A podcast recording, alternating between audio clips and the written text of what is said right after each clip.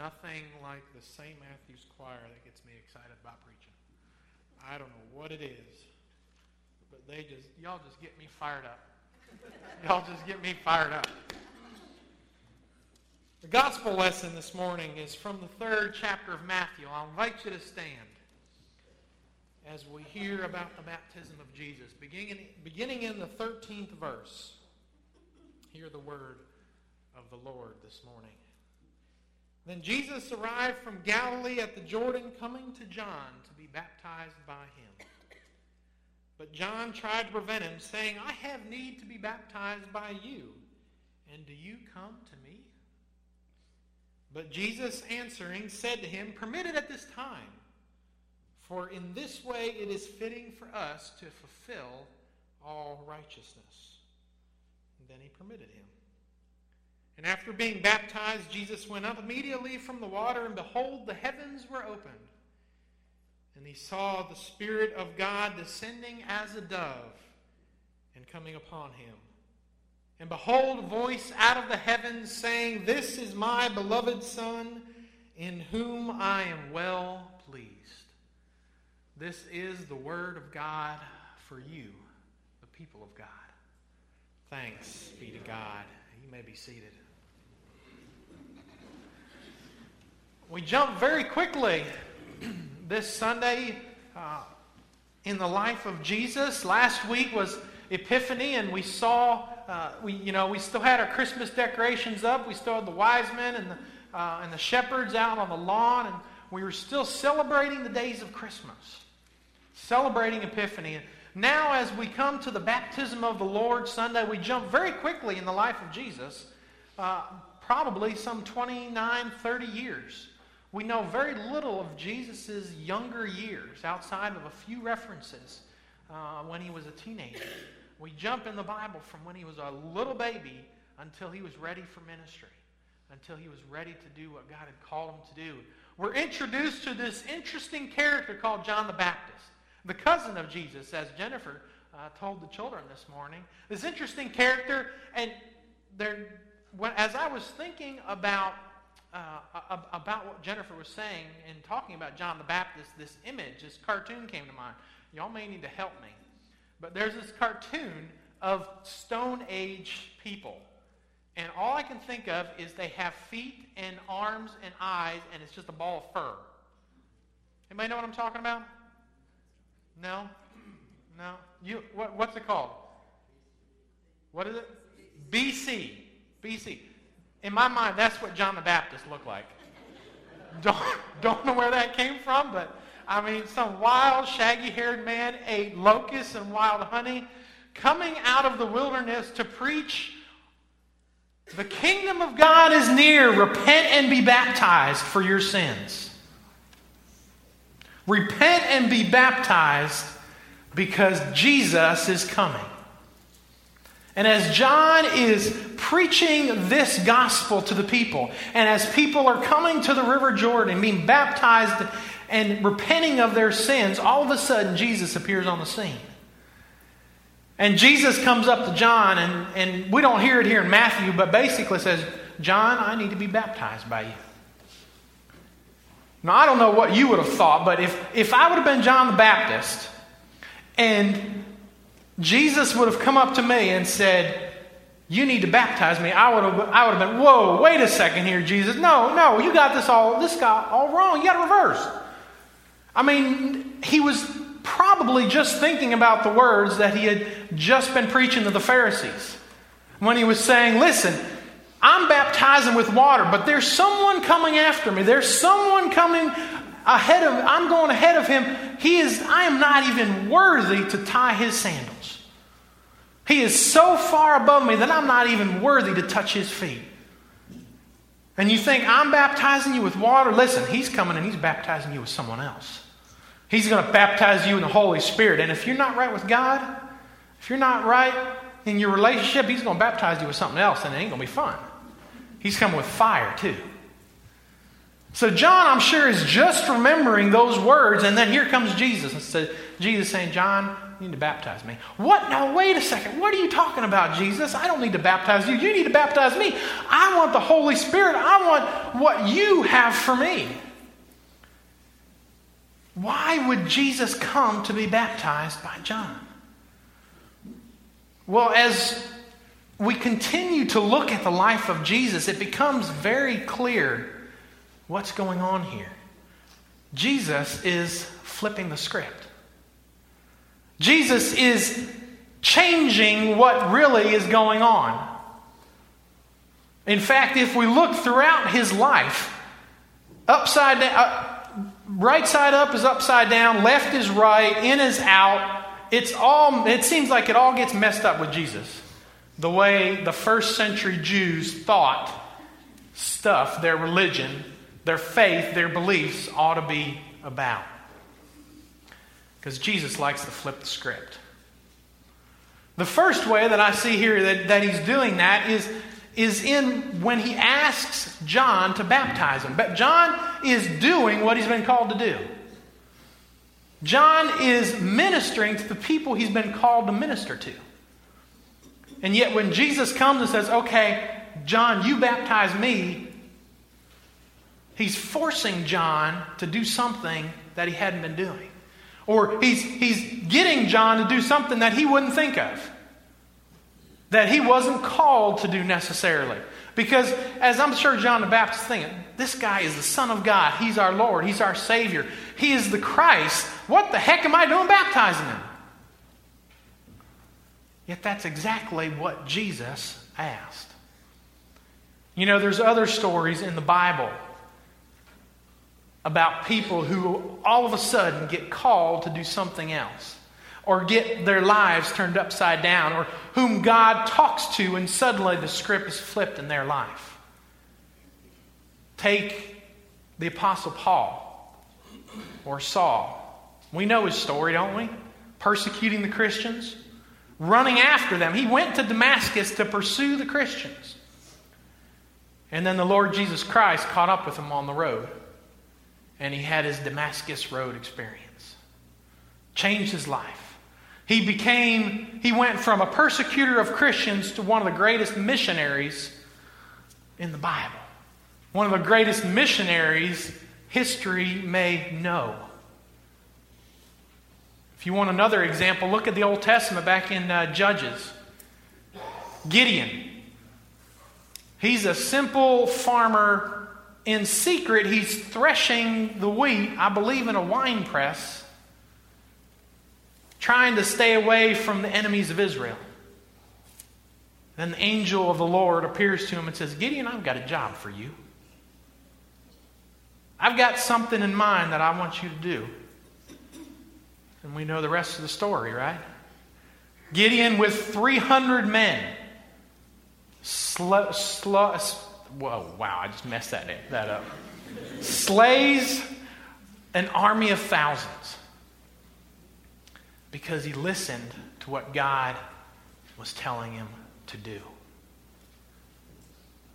You know, we have our ideas of what faith is about, don't we? We have ideas about what our calling, what our ministry, what our belief is all about. And yet, many times, we will find ourselves in situations where all of a sudden we're called to something different. We're called to something else. I've got my own story for that. Uh, I'm just curious. How many of you, I know, I know we got a couple uh, on, on staff who are pastors' kids. Anybody in the congregation a pastor's kid? Anybody? No? One? Okay. Jeff, you were a pastor's kid? I did not know that. Wow, I did not know that. Well, as I'm sure you know, as pastors' kids, we get the spotlight pretty good. I mean, that's just the nature of being a pastor's kid, is you get the spotlight.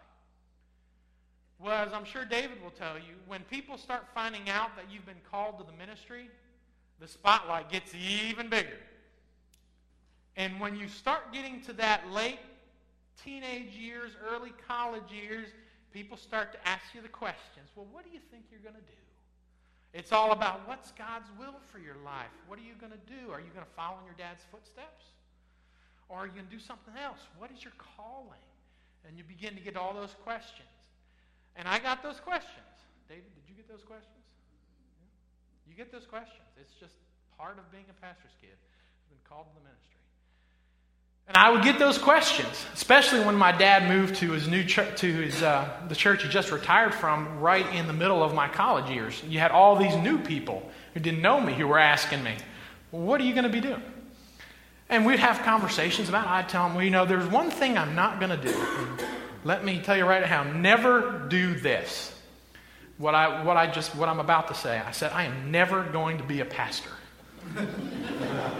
I am never going to be a pastor. There may be a hundred things for God, God for, that God has for me out there, but one thing I, and that was the only thing I told them I was not going to do.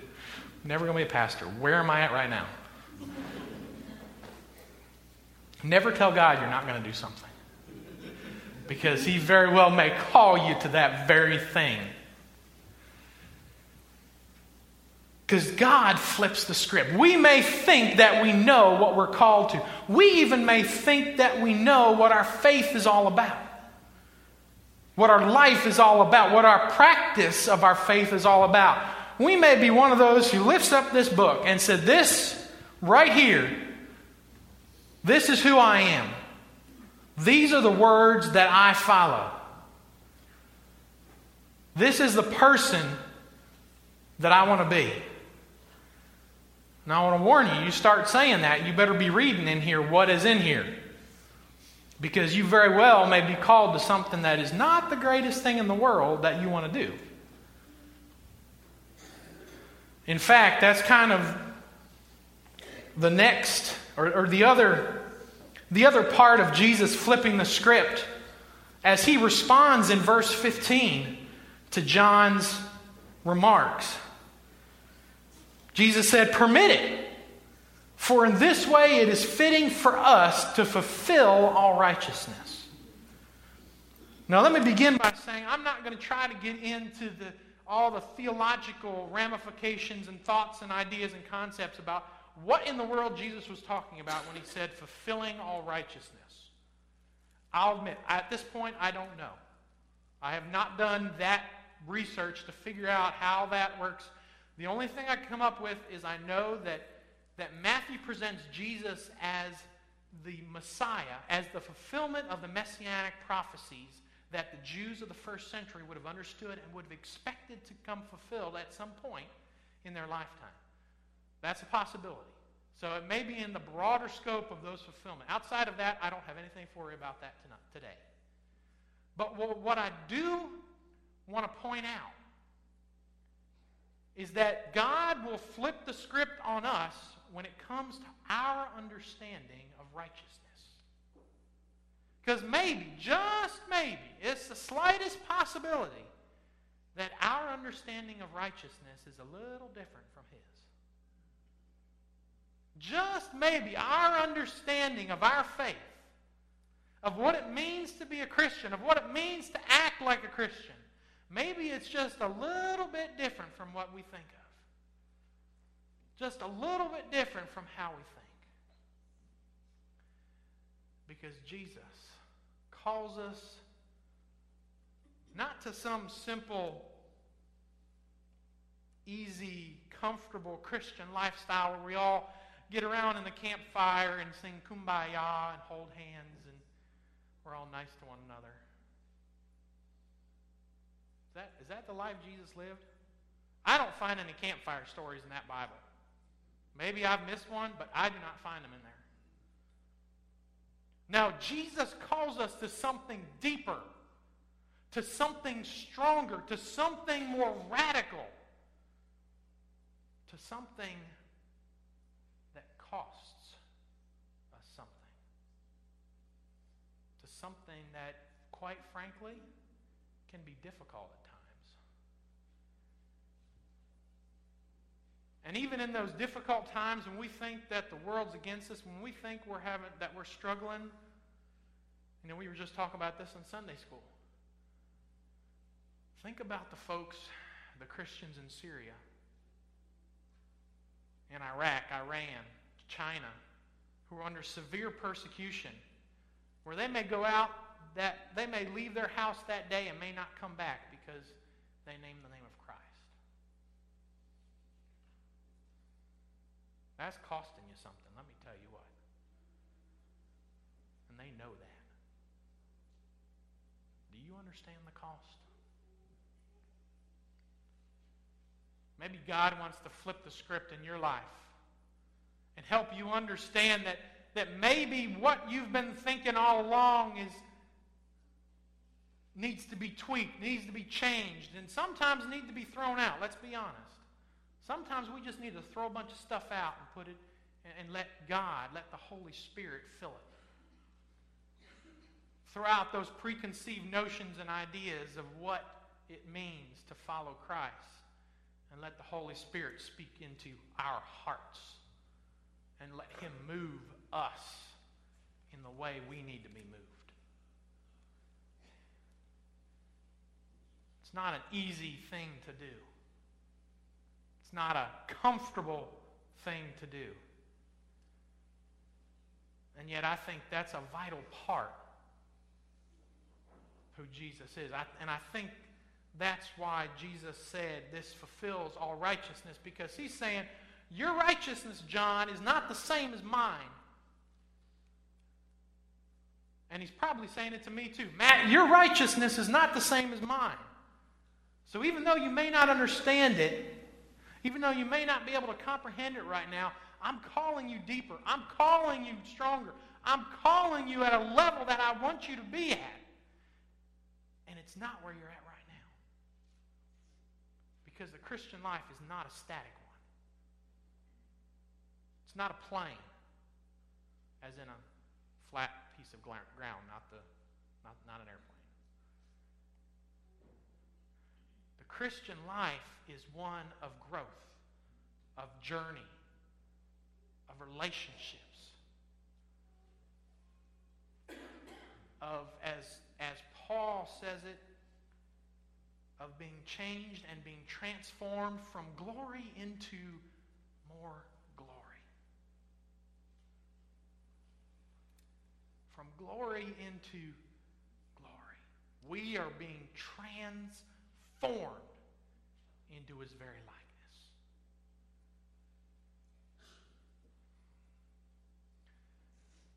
I want to give you a challenge today.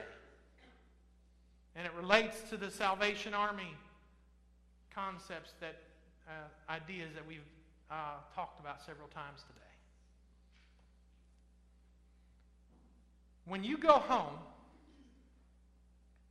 and if you decide to take up this challenge, when you go home, I don't want you to go through the back of your closet. I don't want you to grab the leftovers, to grab the things that you never wear because you're thinking that, well, maybe I can get into that dress one day if I just lose that weight. For me, it's the pants. I still have some 32 size pants, thinking I'm going to squeeze into them one of these days and I'm going to start exercising and getting on that treadmill, and I don't think it's happening, let me tell you. My wife is too good of a cook too good of a baker. But if you go home and you want to be a part of helping the Salvation Army, go and get, I'm, I'm just going to lay it out here. Go and get your favorite article of clothing.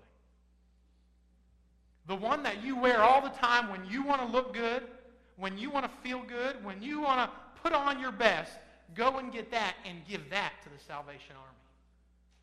Do something that costs you something. Because when Jesus came to the earth, that is what he came for. That right there is why he came. And if you think that was a walk in the park, you better read your Bible. Because it just wasn't his death. He was utterly humiliated. He was cast out. He was denounced, denied, betrayed by his own followers. Yet he still came. Knowing it would cost. You know, there's a one of my favorite passages of scriptures in the second chapter Philippians, where, where Paul says this. He says, Jesus did not consider equality with God something to be grasped. And what he meant by that was something to be grabbed hold of and used for his own purposes, his own power, his own desires, for whatever he wanted. He said, but no, he humbled himself, became a man, and he hung on that cross for you and me. He knew full well what he was getting into when he came down on this earth. He gave everything. So, how is it any, how is it even difficult for us to give up our favorite article of clothing if Jesus gave it all? I mean, really? We're talking about a piece of clothing that will eventually rot away if left to its own. Jesus laid it on the line for you, for you, for you, and you, and you, and you. So, what is our response? How do we then live knowing what Jesus did? Because when Jesus, just before Jesus went up into heaven, he said these words in the beginning of Acts. He said, You will be my what? Who knows what it is? Witnesses. You will be my witnesses, not just in Jerusalem, not just in Judea, not just even Samaria, but to the ends of the earth. You're going to be my witnesses. And the world will know who I am through you. So that's the challenge I lay before you. When you go home and you look for things that you can give to the Salvation Army that will help those in need, Give them your best. Give them something that will cost. Something that will cost. If we do that, I truly believe that we are following in the path of Christ. As he came down and gave it his all, gave everything, so that all of you and all of you can receive the forgiveness for our sins, have a relationship with a living and loving and gracious and holy God. And one day we will see our Savior face to face. Hallelujah. Praise his name. Let's pray.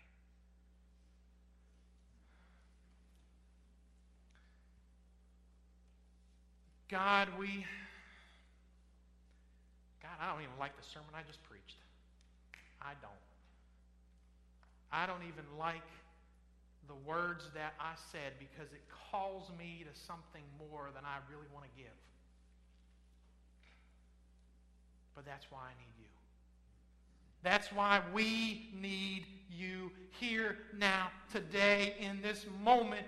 We need you, Holy Spirit, to strengthen us to convict us, to encourage us to move in our lives in such a way that we become the true and faithful witnesses that we have been called to be by you. And so help us as we deeply desire, we earnestly desire to be those witnesses. We want people to see Christ in us. Help us, God. Help us. We need it. We can't do it on our own. Only through your power and your presence can we really do